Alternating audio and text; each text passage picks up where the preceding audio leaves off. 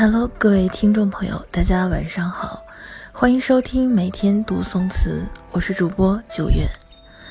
今天要为大家带来的故事呢，是脑洞系列的第二篇《琵琶行》。本次的《琵琶行》和之前的《宋朝的深夜食堂》都是九月闲时脑洞打开的产物，仅供各位听友闲时一览。好了，话不多说，让我们来分享下面这个故事。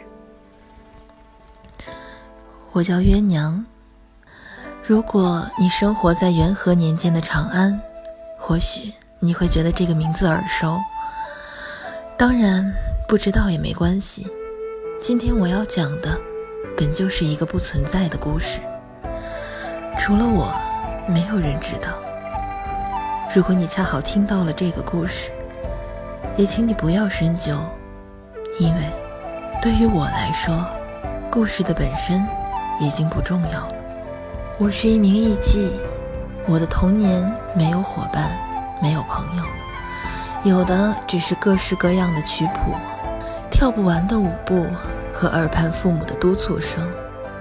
时至今日，当年的许多事情我都记不清了，但我忘不了的是妈妈看我时难掩的笑意，是四周学艺姐妹嫉妒的目光。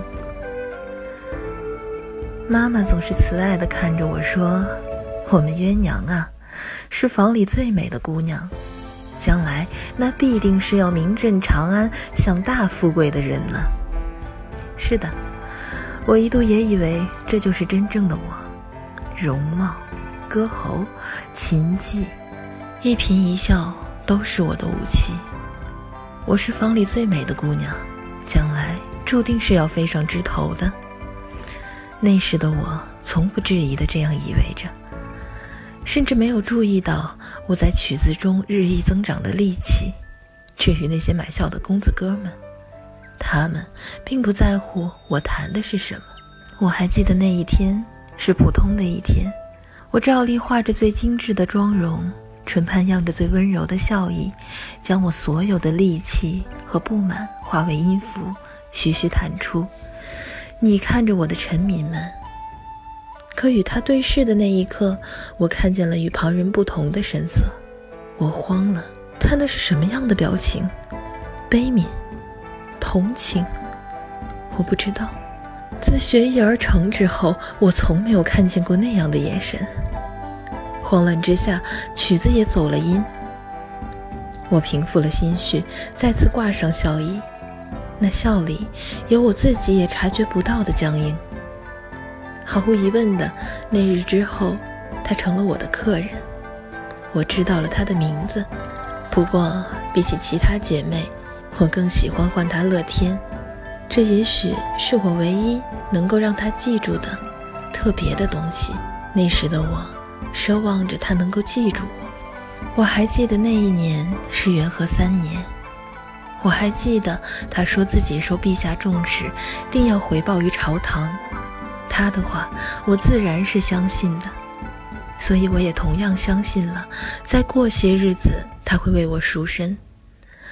在那一刻，我真的庆幸我是这方里最美的姑娘，我真的庆幸这10几年的努力和练习。再后来，我自然没有得到我想要的结局。弟弟从军，妈妈病死，我前10几年人生中所专攻的一切，只为我换来了一个嫁给好人家的机会。我想你会问我乐天去哪儿了，我并不知道。不过后来我听说，那一日左拾遗白居易大人娶亲，迎亲之礼万人空巷，绚丽堂皇，世人皆道白大人风流倜傥，杨家小姐貌美如花，真是天造地设的一对。其实后来我也过得很好。那商人姓魏，是个老实人，他的积蓄足够我衣食不缺。可若是这样平淡一生，我不甘心。元和11年，他被贬至浔阳城，我在码头的小船里待了264天。在第265天的晚上，我照例弹了琵琶，盘算着或许我该换一条船了，因为这条船里没有可以记日子的地方了。看着船上那一道一道的标记，我觉得我的心渐渐的不再起波澜了。我想，即使他来了，即使他看到我，我也一定不会失态。直到他说冒犯姑娘了，在下白居易，想寻一寻弹琵琶的姑娘。乐天，我抓到你了。我戴了面纱，抱着那琵琶上了岸。我紧紧地盯着他，他变了，变得有些憔悴。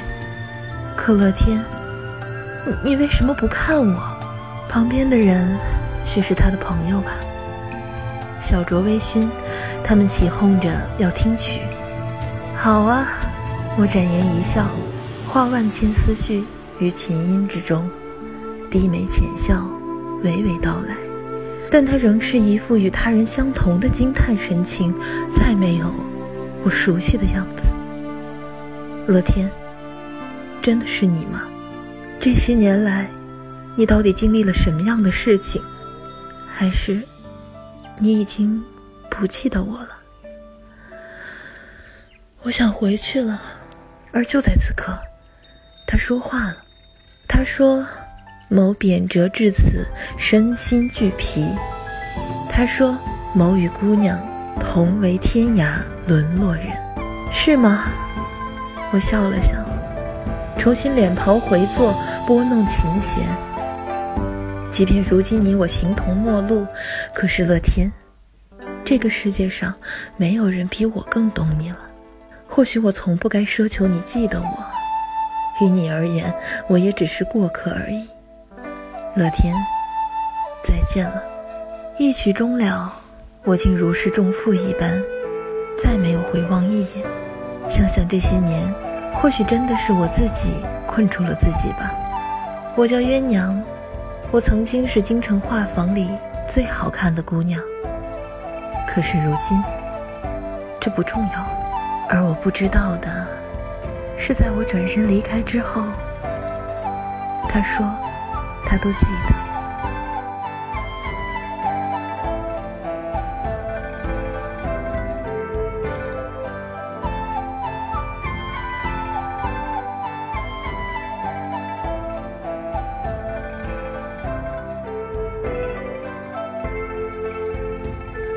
好了，以上呢就是本期每天读宋词的全部内容了。